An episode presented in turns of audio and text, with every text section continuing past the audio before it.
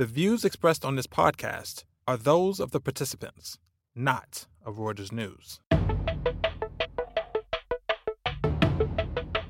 Welcome to The Views Room, a weekly podcast brought to you by Reuters Breaking Views. I'm Rob Cox, the editor of Breaking Views, coming to you from Zurich, Switzerland, which I returned to after a couple of weeks in the United States. Flight, by the way, wasn't bad. Maybe twenty-five people on a two hundred fifty seat plane. Everyone was in masks. Might actually be the safest time to be on a plane, come to think of it. Anyway, while in the States, the debate over America's original sin of slavery was front and center and dominated the headlines pretty much anywhere you look. They still do. We at Breaking Views looked at it, as we try to do, through the lens of finance and business. Now, last Friday was Juneteenth, the celebration of the official end of slavery one hundred fifty-five years ago. On that day, my colleagues Anna Szymanski and I wrote a couple of columns on the matter of reparations. That's the question of whether the government owes a debt to the descendants of enslaved people. Anna looked at the arguments and calculations that have been mooted around this difficult issue, on which a majority of Black Americans agree, but not yet all Americans, according to polls. I also wrote a column arguing why I think corporate America might actually lead the charge on settling this unhealed wound in the American psyche. Anna and I discussed these stories with John Foley in this week's Views Room. After that, John hands the mic back to me to discuss a deep dive feature my colleague Pete Sweeney in Hong Kong published on the looming war over working from home. It's a great piece with lots of agenda-setting financial insight, so after listening to our discussion, I do hope you'll go to breaking views dot com and give it a read. One thing that's become really clear in all the conversations that we're having at the moment about racial justice is that there is a big economic divide that goes back centuries between, certainly in the United States, between Black Americans and white Americans. And Rob and Anna, um, you've both been writing about this recently from the perspective of reparations. Reparations is, a, is a, a fascinating and controversial word here in the States, the idea that you have to pay back a debt. Um, to Black Americans for the fact that this economy basically is built on their unpaid labour.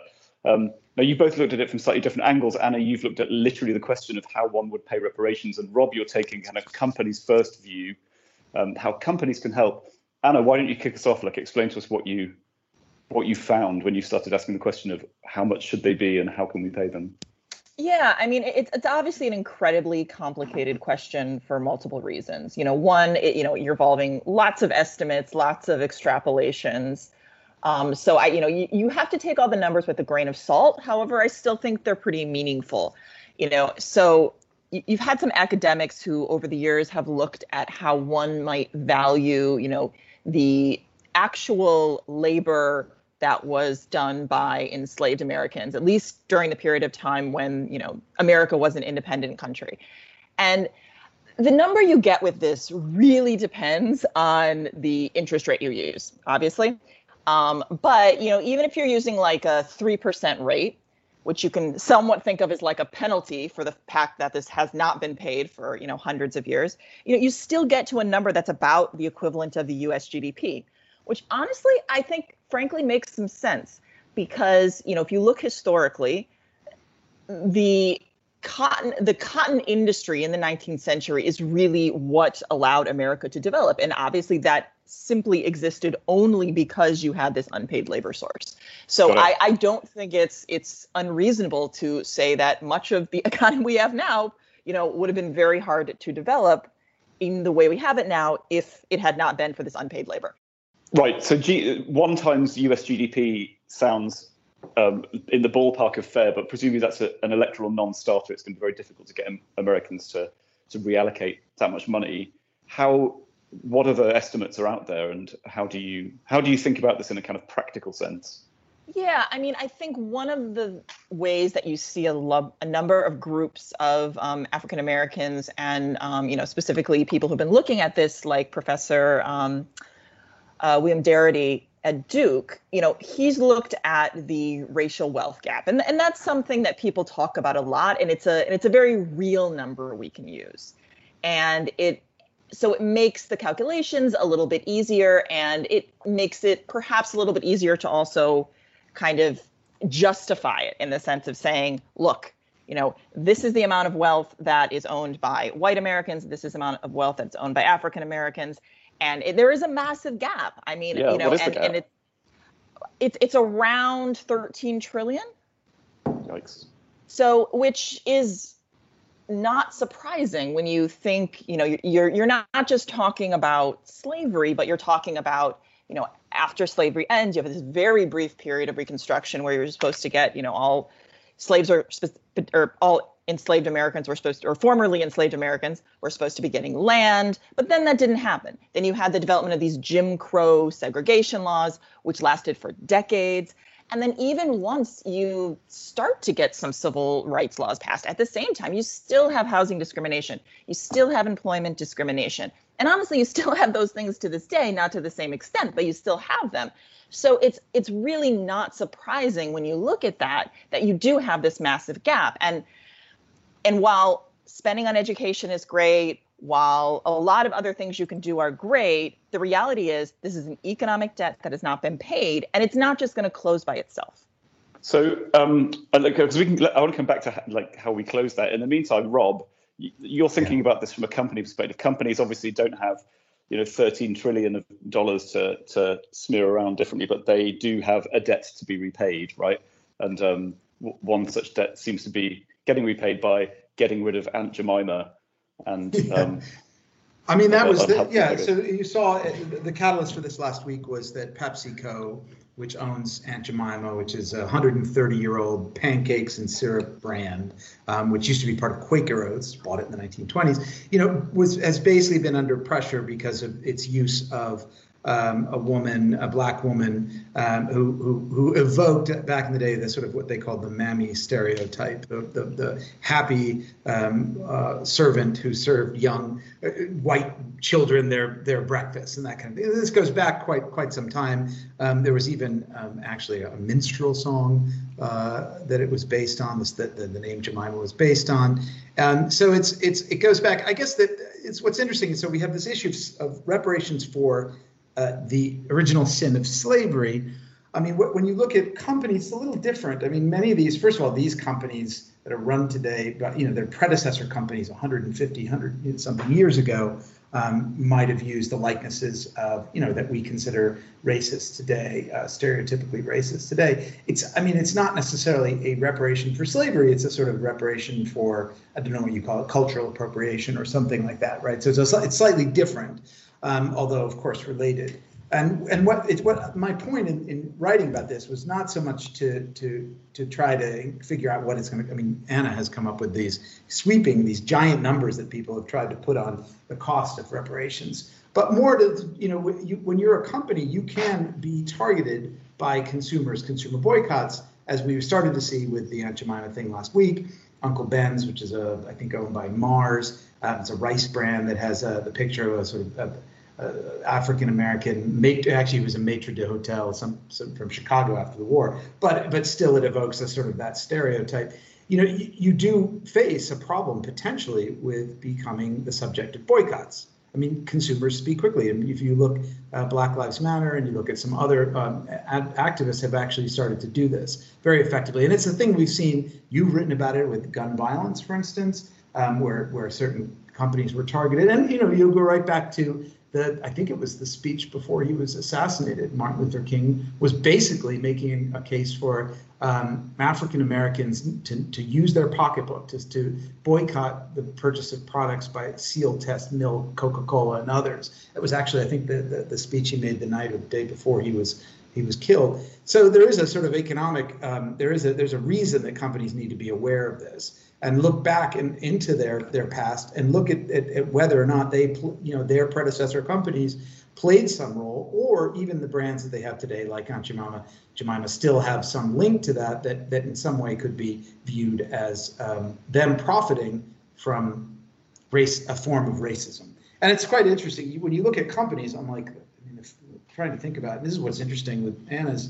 These different numbers that Anna is citing, they're so wide, right? You had you have the, the quadrillion number in there, right? The, which, which I mean, to be fair, like you know, it, it is an enormous number, and you know, obviously, you have to take compound interest with a grain of salt. But it is just to somewhat, you know, bring up the point that it's almost an unimaginable amount. Right, right, right. But with a company, it's more imaginable. It's more calculable. Like if you were to go back again, I got I got some back.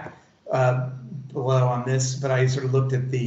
Uh, it wasn't really about PepsiCo, but I took the example of if if the if the woman on whom uh, the Aunt Jemima uh, products were based, uh, and, she, and it was a woman named Nancy Green, I guess, who was born in slavery in Kentucky, Kentucky in eighteen thirty-four.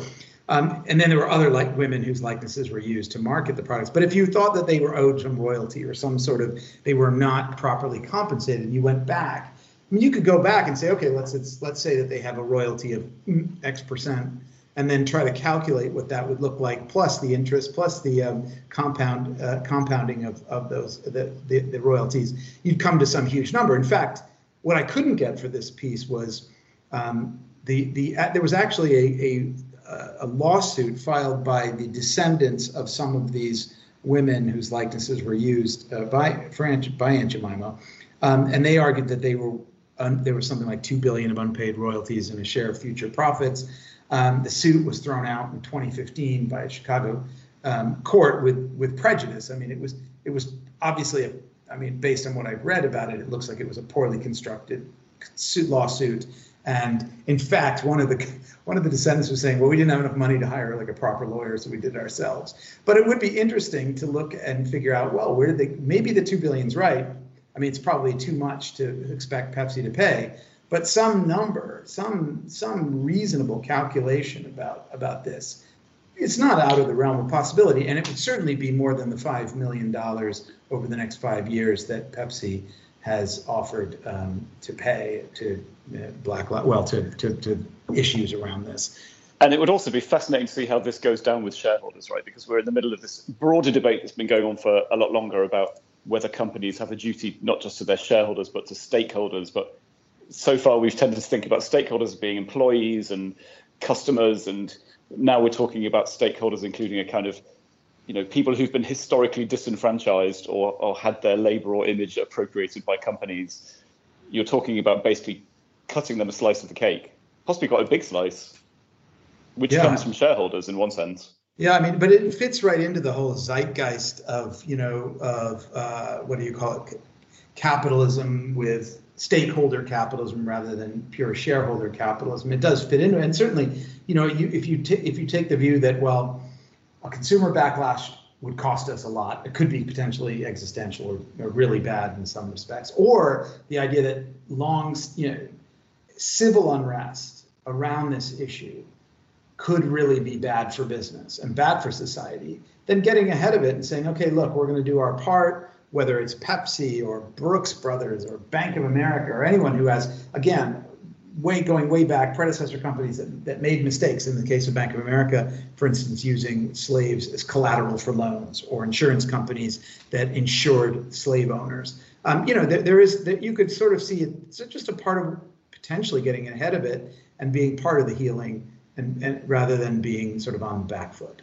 I also think there's something interesting about the kind of framing it in a slightly different way, because I think, you know, right now you sometimes get a little bit of the framing of like, you know, companies almost like being generous in the sense of like, oh, okay, you know, we're going to do these good things. We're going to, which is good. I mean, companies, you know, funding scholarships or giving money to to co- uh, to good causes, that that's great. But there's also something when it becomes, you know, it, it's not a matter of generosity. It's saying we did something wrong. We benefited. We made money off of, you know, someone who wasn't paid, of someone's likeness who wasn't paid. And, and and so I do think that that framing's interesting, because then it's almost a little bit more, frankly, like a penalty, which is something that you don't really have a choice in the matter normally of paying. You know, you, you're somewhat forced. Or a liability. To. Right. How is yeah, this thing is going to hang over everybody. This is this is going to hang out there, you know, to some degree uh, until there is. I mean, I don't, I'm not sure how it gets resolved, but until there is some movement towards resolution, I don't think you. I think you're going to continue to see this as a contin, you know, a contingent liability on the balance sheet of the United States and its companies. I just while we're, while we're talking about calculations, there's one thing I just want to come back to on your piece, Anna. You you did some number crunching, not just on the size of the wealth gap, but on what it would take to close it. Just walk us through that a bit. How much will it cost the white population of America to make the black population whole, well, in, in the sense of being on an even footing? Yeah, I mean, it, it, so on the one hand, if you just kind of say, okay, it's about it's around, you know, roughly eight hundred thousand per African-American household, you, you know, you're, you're talking around, I think, twelve percent of essentially white wealth. Now, you know, that, that can be framed in more than one way. you know, you, you can think of that in the sense of, you know, we close the racial wealth gap by having a certain amount of white wealth shifted to African-American households. Now, I, I don't actually think that would be possible in that in the exact way, because I don't know how you would uh, form a tax policy that wouldn't uh, be deemed unconstitutional if you tried to do that. However, you know, there are other ways to do it where it's it's, you know, simply additional spending. Now that, you know, that that's going to be a different number depending on which way you look at it.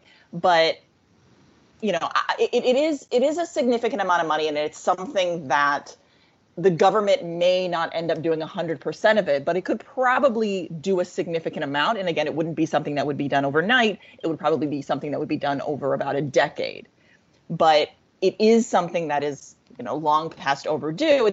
And the reason I think I'm I'm I'm I'm paring away from your question a little bit is because I don't necessarily just want, even though what we have seen in the United States for centuries, frankly, is a shift of wealth from African-American labor and, and many other things to white people. However, I don't necessarily want this to simply be a matter of saying, like, money is being taken from white people, because I think the the politics of that that that get really get really messy.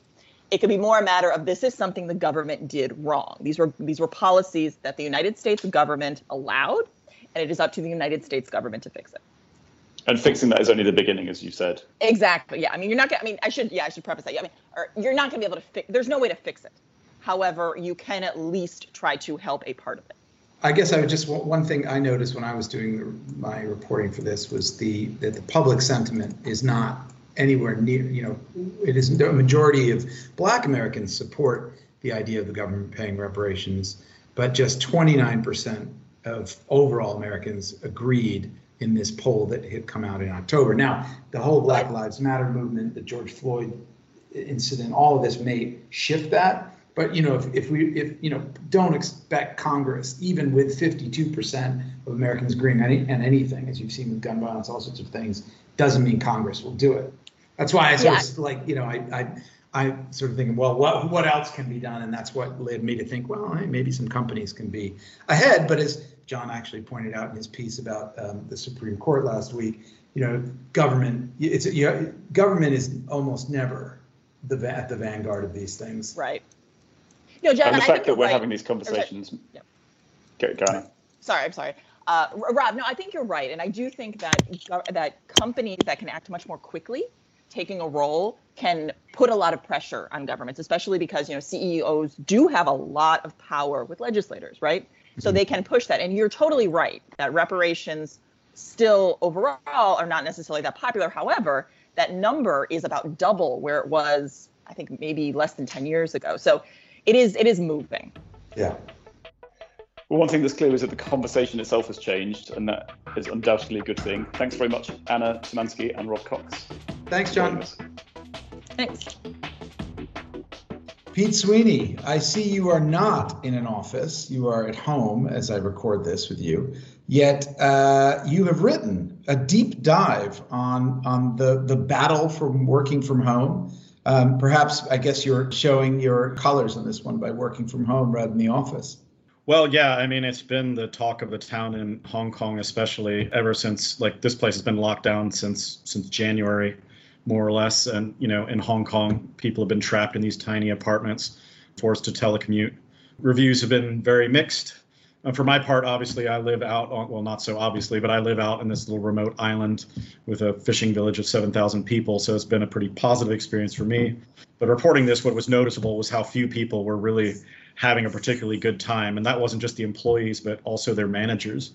The litany of complaints was quite interesting. This piece you've done, which is called Phoning It In, but it's a, you know, it's quite a long, it's a deep dive. We haven't done too many of these, so this is special. I mean, but but it is really well timed. Everybody is now thinking about going back to the office. You've got a lot of the, the, the investment banks and financial firms, you know, our sort of key customers and readers, they're all staging these returns. Even I noticed one of our colleagues, Sharon, was in the office today in Hong Kong. So wh- what's your view? I mean, not that I don't want people to read your your exhaustive argument here, but I mean, why don't you try to boil it down as to what, you know, what's your sort of, what are your most important findings are? Well, the first and foremost thing is just to highlight the fact of what has happened, which is that, you know, one of the hardest things to do with any large organization or even a small one is force through technological change and make changes in human behavior. So you've got all this software and all these tools that are supposed to make life easier. You know, they've been around for years and managers just roll their eyes. Oh, here's another collaboration app. Here's another project management tool. It's not going to help. And in the past, they were right. You know, like it was quite difficult to implement this stuff. You look at like the productivity improvements, like they, it's been very unclear. Um, what COVID has done is forced everybody, force fed people, you know, some of this technology and made them all be on the same page and learn how to use it once. It is also just because of the strain, like the amount of people using it at once. It is, it has forced these companies to clean up a lot of, of terrible code, these security holes. I mean, we've had problems at Zoom, you know, that have been very public. So basically what we've had is like a kind of this cleanup, which has actually demonstrated that for some companies, at least, the technology, at least, and the practices are available for you to do more of this. You don't necessarily have to do a binary thing where you shut up your office and everybody works from home, but you can now do a lot more of it, right? And it prompts a lot of thought, especially since it's happening in the midst of this huge worldwide recession slowdown caused by the pandemic, where you've got especially small companies for whom rent is kind of a big chunk. I mean, if you own your headquarters, whatever, but like you're paying a lot of money in rent, you're really going to start thinking like, wow, I've just had, you know, my my teams like working out of their living rooms. You know, they've been a little bit cranky about it. You know, maybe they were more productive, maybe just as productive, maybe slightly less. But how much rent can I save by not renting out that space anymore? And I mean, everybody's got to think about what they're going to do now. And it's prompting this debate that I think in individual companies were, which is really interesting to hear what people are thinking. Um, some people are just like, this is terrible and we'll never be able to maintain our culture or like engineer, train people, mentor young employees. You know, we can't do it without the office. And other people are like, well, you know, we're tech and all our new employees do everything virtually anyway, so let's just ditch the office and save the money, and, and we can all live in the ether, chatting, chatting right, on, right. on Zoom or Teams. I mean, you talk about, you know, you, you mentioned that this, uh, you, you quote Bruce Flatt, who we had on Virtual Newsmaker a couple of weeks ago or two weeks ago. He basically was saying it's impossible to build a culture. I know you had uh, Brian Moynihan from Bank of America said similar things. And I mean, there is some truth to that. No, I mean, that it's just to, to try to get that camaraderie or that esprit de corps, or whatever you want to call it. It's quite difficult, as you and I know, managing teams and, and our and the crew of Breaking Views around the world. Um, so on balance, do you think that this is sort of like a thing that will work for some companies, but generally speaking, most companies will be going back to the office and going back to some sort of normal? I mean, the polls you have, like Xerox and Lenovo would run polls, and most everybody expects some sort of adjustment, right? Because you've seen what's possible. You know, maybe you go to like a four-day work week in the office, maybe it's three days, you know, maybe you have a lot more flexibility. But like, I mean, you know, it's been kind of made clear that you don't have to go back one hundred percent, that like this technology is available, and at least on the margins, you can have change. And like in the aggregate, that could produce a well, big, let me go back. Big you, change. You know, Lenovo. Um, You mentioned yeah. the Lenovo server. You've got a nice graphic in the in the piece here. It says reasons for not working from home or finding work from home has negative impact on productivity. The first one, forty-two percent of respondents say distractions, yep. and thirty-two percent say work-life separation. I mean, it's difficult. Now, it's quite interesting the way certain countries found that less problematic than others, but um, right. I mean, that that alone is quite interesting. Um, well, your that, social that, culture matters, right? I mean, like in yeah. China, all the technology they've come up with, they, Alibaba has this new thing, DingTalk, and it is just viewed as like this satanic, life-destroying piece of technology, you know, by by employees and by students, because it's been designed to be extremely intrusive. You can have to like clock in and clock out. Um, it registers where you are geographically when you do. It it's the, it's the nine nine six. It's, it's, yeah, it's, it's absolutely. Yeah, but I mean, like if you're in France or like Southern, you know, I, I, not to be stereotypical about the French, but I mean, if you're in a society where like, you know, people value their private time, this can be turned into a way to create like more private time, kick a bit more money back to people's pockets in terms of like this shadow work that people talk about, the work you do to get to work. I mean, especially in the States. I mean, in Southern California, I saw a number that people spend as much as ten thousand dollars a year just getting to and from work every day. I mean, yeah. I was in Denver and I drove an hour and a half each way. That adds up. If you like two hundred hours a week in a, a month, sorry, two hundred hours a year commuting, you know, is basically like the equivalent of a five week vacation if you give that right. back to people. But not all companies yeah. are going to want to do that, right? And yeah. if you look at the battle between labor and capital in general, what has been happening is more labor has been getting squeezed out for less money. you know, that has been the trend, uh, not of like, let's turn this technology into something that, that makes people's lives easier, but rather let's make it so people work from their toilets and their, you know, their kitchens. And so they're always in touch. Yeah, I'm not sure we want to go that far. Um, but yeah, no, you raised the question of productivity growth. I mean, where does you, you sort of, you've even got a pretty interesting chart in there that shows that labor productivity growth has been slowing in major economies. I'm just wondering what, what's the relevance of that to this idea of working from home? Is that, is that your point that they're ex, they're actually getting more time, but more time doesn't mean better productivity? Exactly. Right? Yeah, no, and that's the that's the trick. So it depends on how the company is going to define productivity, right? I mean, I don't think these economic statistics, I mean, they're interesting, but like for the decision maker, they're not that useful. You aren't measuring your employees' productivity as in terms of G D P. You want us to look at your bottom line and like, are we getting more profitability out of these people? And like really the challenge going forward is for people not to decide whether we work from home or not, but how you structure this environment that people aren't used to on both sides so that, that like when people are working home, they're more effective. You know, when they go to the office, they're more efficient. I mean, I just point out that all these defendants of the office and, and like office culture and whatnot, I mean, there's plenty of companies that have worked from offices and, and have totally failed. Like Yahoo tried working from home. You would expect this tech company to be successful at it. And they they pulled back, right? They said, uh, we need to do a cultural transformation and we need to get everybody on the same page. And they're going to have to do it in the office. And they brought everybody back. And that didn't really work. Right. So there's no magic wand that you can wave using any of this stuff that's going to solve your company problem. But I mean, I think at the very least, it'll prompt a, a rethink, you know, at the management level that is overdue. Right, right. I mean, culturally, you talk at sort of the end about how the, you know, people like to tackle tasks in tandem. There's sort of there's elements of the, the that we can't actually recreate working from home, even with all the great technology. What, I mean, what is your sense of that? Well, I mean, that's the interesting thing. I mean, if you look at like through history, people first looked at like the invention of machines as something that was going to allow people to not work at all. Right. We were all going to be like Greek philosophers sitting there eating grapes and, and machine slaves were going to take care of us. But people don't appear to actually want that. Um, they really like going to, and, and interestingly enough, I mean, like you talked about Flatt and, you know, some of these guys who are obviously invested in commercial real estate have have a bit of their book at, at risk if like everybody goes to work from home. But what's interesting is like David Gurley of Symphony, you know, which is this financial chat tool. And I mean, he's banking money off of all of this, right? Like everything is going his way in terms of like Wall Street being locked down and having to rely on secure communications, you know, to have traders talking to each other in this way that's compliant yeah. and logged. And even he was was was wistful, you know, that he said that he had missed you know, the just casual accidental contact where ideas get spurred just by running into somebody on the way to the water cooler or whatever. And I thought that was quite striking that everybody was just like, well, yeah, I, I want to get back to the office and, and see the people I, I work with. And that's just a fundamental need that people can cater to. You just can't abuse it like in China with this nine nine six right. thing, which is the right. other extreme. All right. Well, thank you very much, Pete. I'll, next time we do this, I, I hope to see you in the office. Your background. I was there this morning. I was in, this okay. Morning, sure. Rather than the Lantau uh, Pete Sweeney uh, dining room behind me, behind you. All right. Thanks a lot, Pete. Talk to you thanks, soon. Ciao. That's our show for this week. Thanks to John Foley and Anna Szymanski in New York and Pete Sweeney in Lantau. Hats off to our Uber producer, Freddie Joyner, as well as Amanda Gomez in New York, and to Jamie Lowe in Hong Kong. Our final thanks, of course, go to you, our listeners, for tuning in. Subscribe to The Views Room and our sister podcast, The Exchange, on iTunes, Spotify, or wherever you get your podcast fixes. Check us out every day at breaking views dot com, and don't forget to tune in next week for another edition of The Views Room. Stay healthy.